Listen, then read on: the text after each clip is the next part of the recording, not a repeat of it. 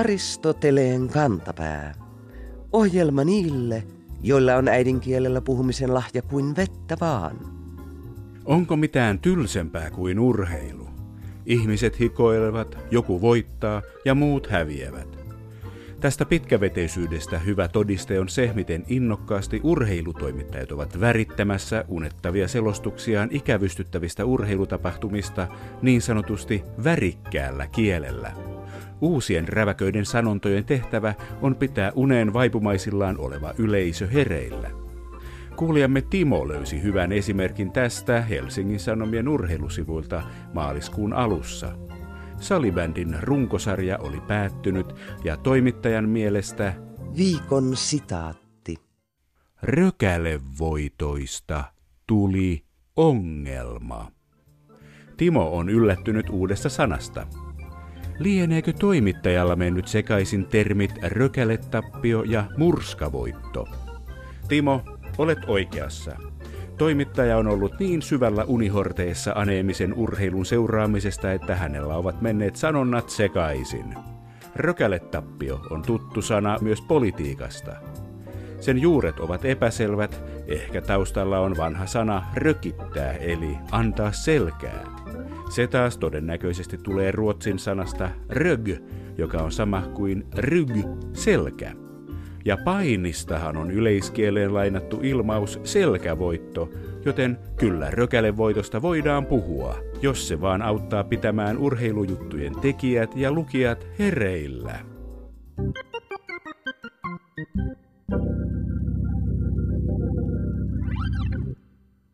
Tänä vuonna juhlitaan yhtä historian merkittävimmistä teksteistä, jonka Martti Luther-niminen saksalainen kirkkoherra kirjoitti ja lähetti piispalleen Albertille lokakuussa tasan 500 vuotta sitten. Luther oli katolinen kirkkoherra, joten tämä teksti, nimeltään suomeksi Väittelyaneiden voimasta ja tehokkuudesta, oli kirjoitettu latinaksi. Edellisenä vuonna Saksaan oli tullut Vatikaanista jälleen yksi lähettiläs myymään aneita, nyt Pietarin kirkon rakentamisen rahoittamiseksi. Tämä sai Martti Lutterin kirjoittamaan tekstinsä, joka tunnetaan myös Lutterin 95 teesinä.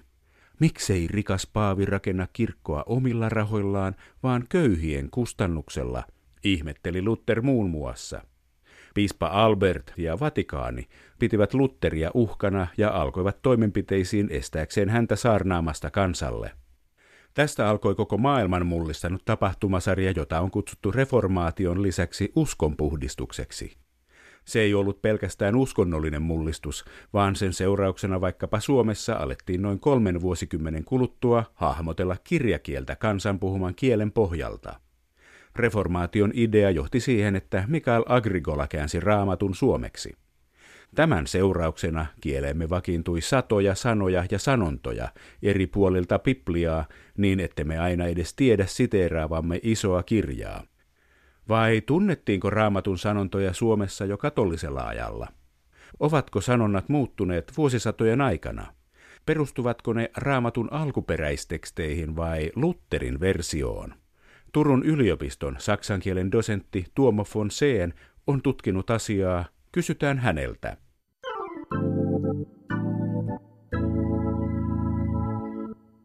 Kun Agricola käänsi uutta testamenttia suomeksi 1500-luvulla, olivatko raamatun sananlaskut Suomessa vielä käytössä olevia sanontoja, saksankielen dosentti Tuomo Fonseen? Ei voida sanoa, että olisi ollut välttämättä näin, koska Vasta sen jälkeen, kun raamattu alettiin kääntää suomeksi, oli mahdollisuus siihen, että raamatusta peräisin olevia suomenkielisiä sanalaskuja saattoi yleensä syntyä. Mitenköhän se raamatun sanoma eteni silloin noin 1100-luvulta tuonne 1500-luvulla tämän niin sanotun katolisen vaiheen aikana? No katolisena aikana tietysti latinan kieli oli kirkon kieli, no se oli sivistyskieli tietysti yleisestikin. Kansankielillä ei tässä vaiheessa vielä ollut kovin suurta merkitystä. Jonkun verran kansan opetusta piti järjestää kansankielellä, selittää raamattua kansankielellä kansalle saarnojen kautta. Olivatko nämä raamatun sanonnat äh, yleisesti käytössä olevia sanontoja sitten muualla maailmassa, muualla Euroopassa? Niistä on tullut kansankielisten käännösten myötä osa eri kielten sanastoja, sanalaskuja ja sanonnan tapoja. Saksassa oli jo ennen reformaatiota raamattu käännetty saksaksi. Kyllä. Niillä ei ollut mitään virallista asemaa missään. Ne olivat ainoastaan apukäännöksiä. Eli siis ne oli tarkoitettu pelkästään siihen, että voidaan tulkita helpommin latinankielistä raamattua, eli vulgaataa. Juuri tähän Luther toi täydellisen muutoksen, koska hän lähti kääntämään raamattua kokonaan itsenäisistä lähtökohdista käsin. Siis tuottaa hyvää käännös saksan kielellä, joka on ymmärrettävä saksankielisillä ihmisillä. Voi melkein puhua vallankumouksesta raamatun kääntämisen suhteen Lutherin myötä. Ja Agrikolan myötä Suomessa. Aivan. Ja paitsi raamattuun ja muuhun kieleen, niin näihin sanontoihin tuli huomattavasti uusia Kyllä, vanhoja viisauksia. Voidaan, näin voidaan olettaa. Voiko jostain päätellä, milloin tämmöinen raamatun sanonta, kun huomaa rikan toisen silmässä, mutta ei huomaa malkaa omassa silmässä, olisi vakiintunut käyttöön? Tämä sanonta tai sanalasku on hyvin mielenkiintoinen, koska se on niin kuitenkin laajalle levinnyt. Ehkä sen suosion on vaikuttanut se, että se on niin absurdi. Ajatellaan nyt malka, siis tuommoinen iso olkikaton tukipuu jonkun silmässä. Se on aika liioiteltu kuva. No, joka tapauksessa tämä sanonta, se on tullut Agrikolalta. Hän kääntää sen kyseisen kohdan, että vai miten näet raiskaan sinun veljes silmäs, mutta et sinä havaitse malkaa, joka on omassa silmässäsi. Eli Agrikolasta asti se on ihan näin päivin asti ollut tuo malkasana tässä sanonnassa, vaikka itse käsitteenä malka on semmoinen, että ei sitä yleisesti enää tunneta, kun ei ole olkikattojakaan. Onko tämä hyvä käännös, jos ajatellaan raamatun alkuperäisiä sanoja? Saksankielen dosentti Tuomo Fonseen ei se huono käännös ainakaan ole. Itse asiassa tämä sama sanonta esiintyy kahdessa eri kohdassa raamattua. Se on ensinnäkin Matteuksen evankeliumissa ja toisekseen Luukkaan evankeliumissa. Merkillistä kyllä, Agrikola kääntää sen eri tavalla näissä kahdessa eri kohdassa. Nimittäin Luukkaan evankeliumissa hän käyttää sanaa malka, kun taas Matteuksen evankeliumissa hän käyttää sanaa hirsi. Mistä tämä johtuu, sitä on vaikea sanoa mielenkiintoista se, että suomalaisessa sanonnassa juuri nimenomaan sana malka on vakiintunut. Voidaan olettaa, että se on vakiintunut nimenomaan tässä malka-muodossa siitä, että vuoden 1642 raamatun suomennoksessa se on yhtenäistetty siten, että kummassakin evankeliumissa tuli siinä vaiheessa käyttöön sana malka. Hirsi-sana siis poistettiin. Kreikkalaisessa alkutekstissä on sana dokos, joka merkitsee lähinnä, no sen voisi kääntää vaikka palkiksi – Eli mitään sinänsä periaatteellista eroa ei ole siinä, että käytetäänkö nyt sanaa hirsi vai malka. Voidaan päätellä, että se sadassa vuodessa oli yleistynyt niin, että siinä 1600-luvun käännökseen se jo vakiinnutettiin. Kyllä siltä näyttää, että tuo malka-muoto on ollut se, mikä on ehkä ollut sitten tunnetumpi.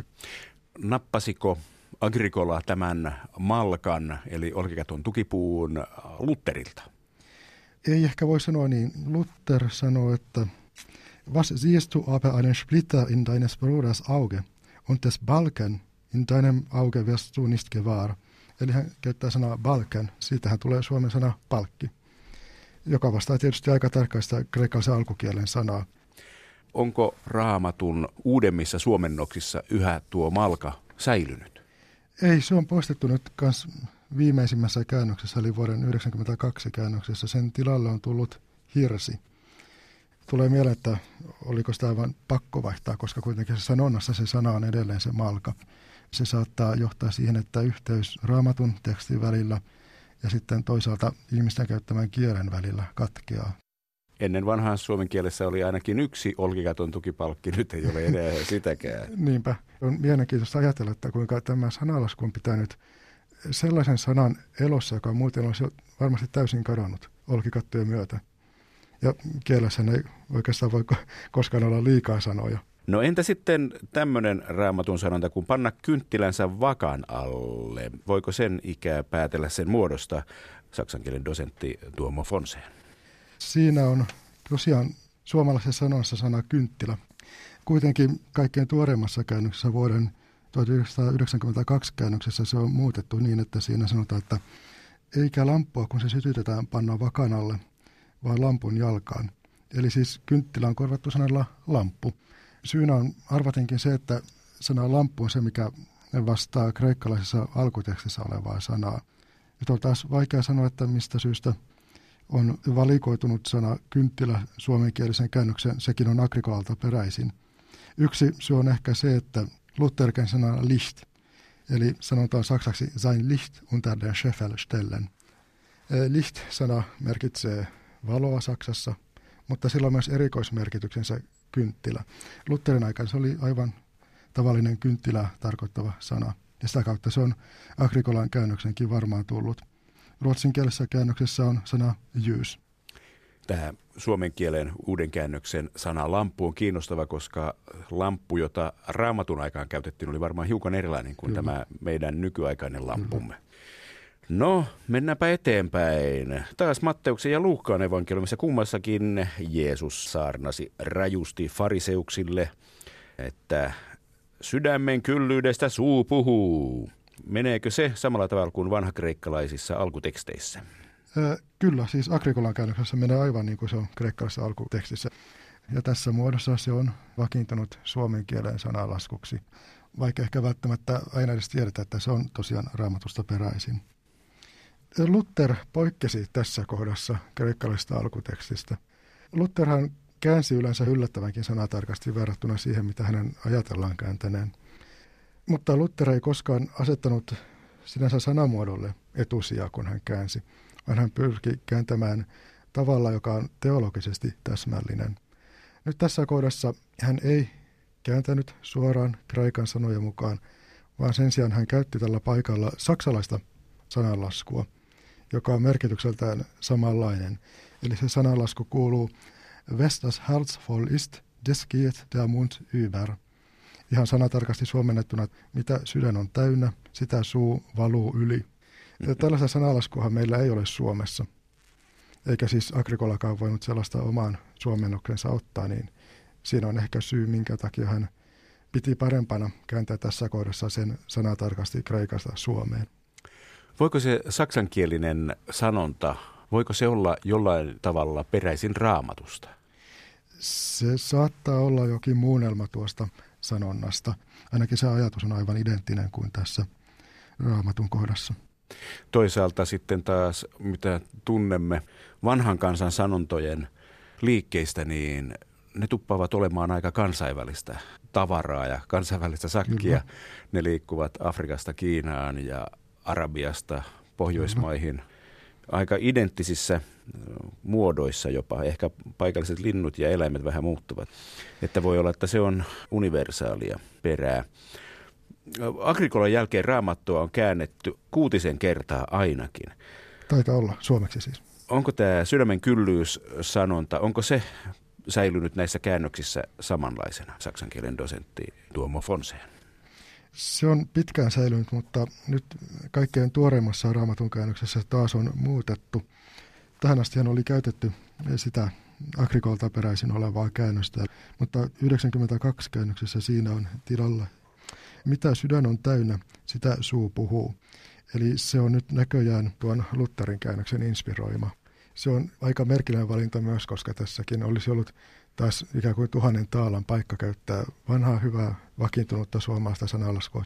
Etenkin jos se on lähellä alkuperäistä vanhakreikkalaista muotoa. Sehän on täysin suoraan siitä käännetty. Se on ihan sana tarkasti vastaava. Tämä viimeisin revisio, raamatun uudistus vuodelta 1992 on se, mikä ikään kuin katkaisee tradition. Eli siihen asti suht hyvin oli noudatettu tätä luterilaista perinnettä, mutta viimeisin käännös on hyvin radikaalisti uudistettu. Ilmeisesti tarkoituksena on ollut torjua vanhahtavan kielen mahdollisesti aiheuttamia ymmärtämisvaikeuksia. Ihan kaunis ajatus sekin. Se on kaunis ajatus, mutta toisaalta leicht gelernt ist leicht vergessen, niin kuin saksalainen sanonta sanoo, eli äkkiä opittu on äkkiä unohdettu. Vaikka merkitys olisikaan muuttunut, niin silti tämä muotopuoli on muuttunut ja myös muotopuolella on merkityksensä. Voidaanko vielä sanoa, onko joku näistä uusista muodoista noussut sanonnaksi kiilannut vanhan muodon ohi? Tuo on erittäin mielenkiintoinen kysymys. En ole tutkinut asiaa, mutta hypoteesina voisi olettaa, että jotain olisi tapahtunut, mutta siihen ei pysty vielä sanomaan mitään, koska ei ole tutkittu. Tietysti olisi mielenkiintoista nähdä, että ovatko ne uudet käännösratkaisut olleet tarpeeksi vahvoja, että ovatko kyenneet tulemaan noiden vanhojen sanontojen muotojen rinnalle tai jopa niiden tilalle kokonaan.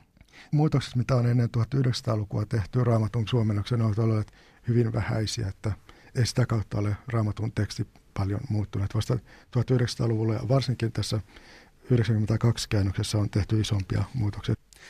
92 siis on tavallaan tapahtunut jonkinlainen vallankumous. Vallankumous tapahtui myös 1500-luvulla ja se 1500-luvun vallankumous lähti Saksasta. Onko Kyllä. tämä 1900-luvun lopun vallankumous, pieni vallankumous, niin onko se seurausta muissa maissa tapahtuneesta ideasta?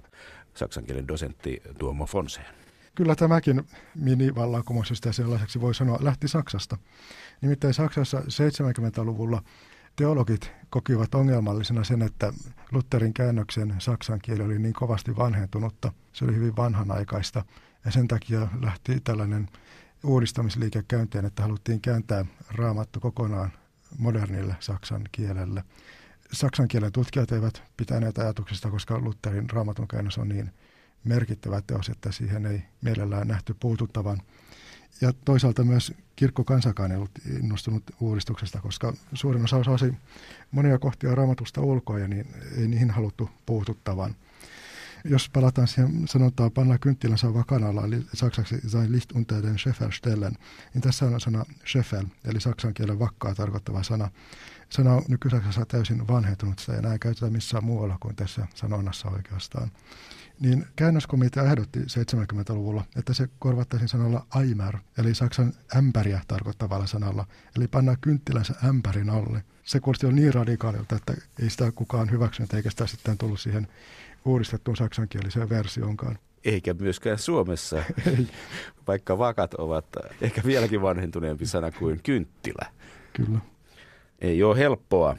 Saksassa tämä kehitys sai hyvin erilaisen käänteen sitten, koska Saksassa loppujen lopuksi ne uudistukset, mitä tehtiin 70-80-luvulla, eivät hyvin pieniksi ja kosmeettisiksi lähinnä.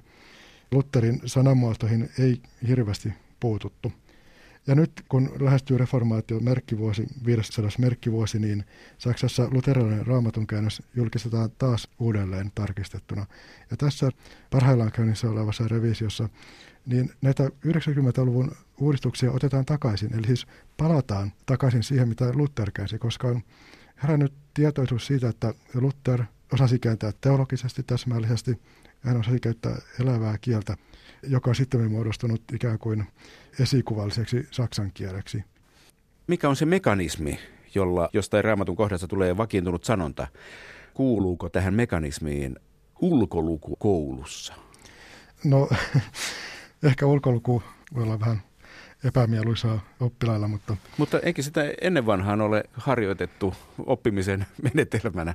Koulussa toistamalla laulut ovat jääneet, kaikenlaiset... Eh, Nyt ollaan ehkä asian ytimessä, koska ainakin Luther uskoi kovasti siihen, että sana menee kaikkein parhaiten sisään korvan kautta. Eli kun kuulee tarpeeksi asioita, niin silloin ihminen oppii ne. Eli kun kuulee käytettävän elävää hyvää suomen kieltä, niin silloin luultavasti hyvät sanat ja sanonat tarttuvat mieleen. Ja kyllä tämä pätee varmasti siihen, että altistuttaisiin mahdollisimman paljon erilaisille tekstilajeille, niin sitä kautta syntyy sitä kielen rikkautta ja variaatiota. Aristoteleen kantapään yleisön osasto. Pakolaiset puhuttavat. Kuulijamme Lasse kiinnitti huomionsa Yleisradion verkkouutiseen, joka onnistui taustalla olevasta vakavasta ilmiöstä huolimatta huvittamaan lukijaansa. Otsikko kuului näin.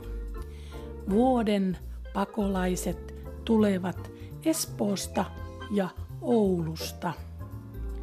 Lasse kirjoittaa. Olen itse asunut sekä Espoossa että Oulussa.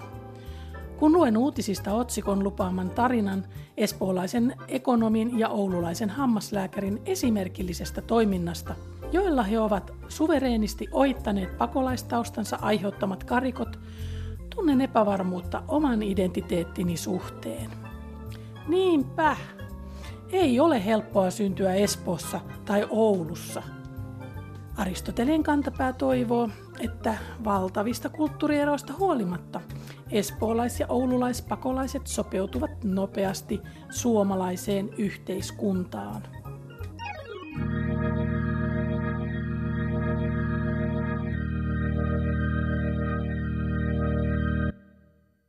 Itsestäänselvät asiat ja kielikuvat ovat meille joskus niin itsestäänselviä, että luulemme puhuvamme muillekin itsestäänselviä asioita, mutta saammekin kuulijat hengenahdistuksen valtaan. Kuulijoillemme Leenalle ja Erkille kävi näin, kun he kuuntelivat tammikuussa Yle Radio yhtä. Siellä asiantuntija arveli, että me suomalaiset olemme niin luterilaisuuteen kasvaneita, että me tunnista sitä samalla tavoin uskonnoksi kuin esimerkiksi islamia. Asiantuntija alleviivasi asiaa sanomalla näin. Viikon fraasirikos. Luterilaisuus on se äidin maito, jota me hengitetään. Ilmaus herätti Leenan suojeluvaistot. Äidin maitoa ei pidä antaa kenenkään hengittää, ja tämä pätee uskontokuntaan katsomatta. Aristoteleen kantapää nimetysfraasi rikollisuuden Pasilan mies on samaa mieltä. Asiantuntija on ilmeisesti muistellut Umberto Bindin ja Gino Paolin iskelmän Il mio mondo suomennosta. Johnny lauloi sen vuonna 1968 Kari Tuomisaaren sanoilla nimellä Olet kaikki. Tuo laulu alkaa sanoilla Olet ilma, jota hengitän. Kun tämän kaliberin kuvailmaukseen liitetään äidinmaito, ollaan sen verran vaaravyöhykkeellä, että tuomioksi rapsahtaa määräys opetella ulkoa Martti Lutterin iso katekismus. Tai olisiko vähäkatekismus sopivampi? Ehkä sekin on aikamoinen pala. Sovitaanko, että tuomio on määräys lukaista läpi Lutteria koskeva Wikipedia-artikkeli? Ei tarvitse yhdellä kertaa, jollei jaksa.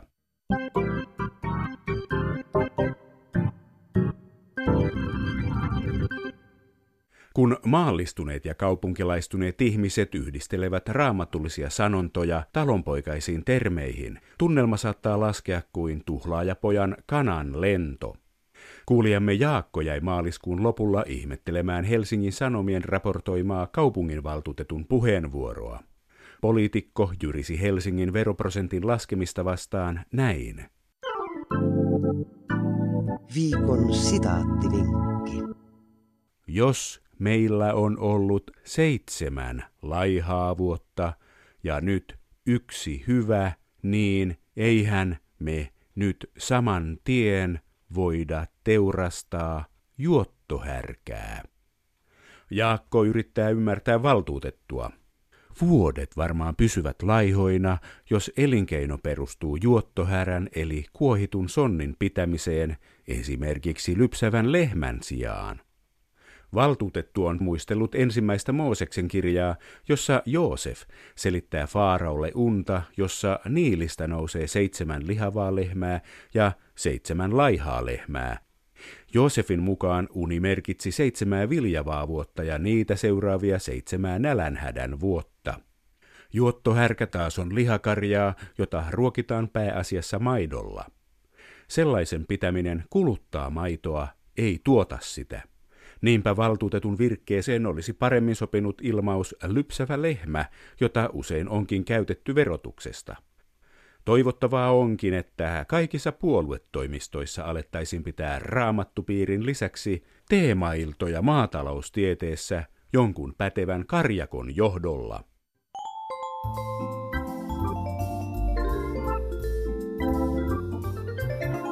Kerro Aristoteleen kantapäälle, mikä särähtää kielikorvassasi. Tee se internetissä osoitteessa www.yleradio1.fi kautta Aristoteles tai lähetä postikortti PL 58 00024 Yle. Aristoteleen kantapää selvittää, mistä kenkä puristaa.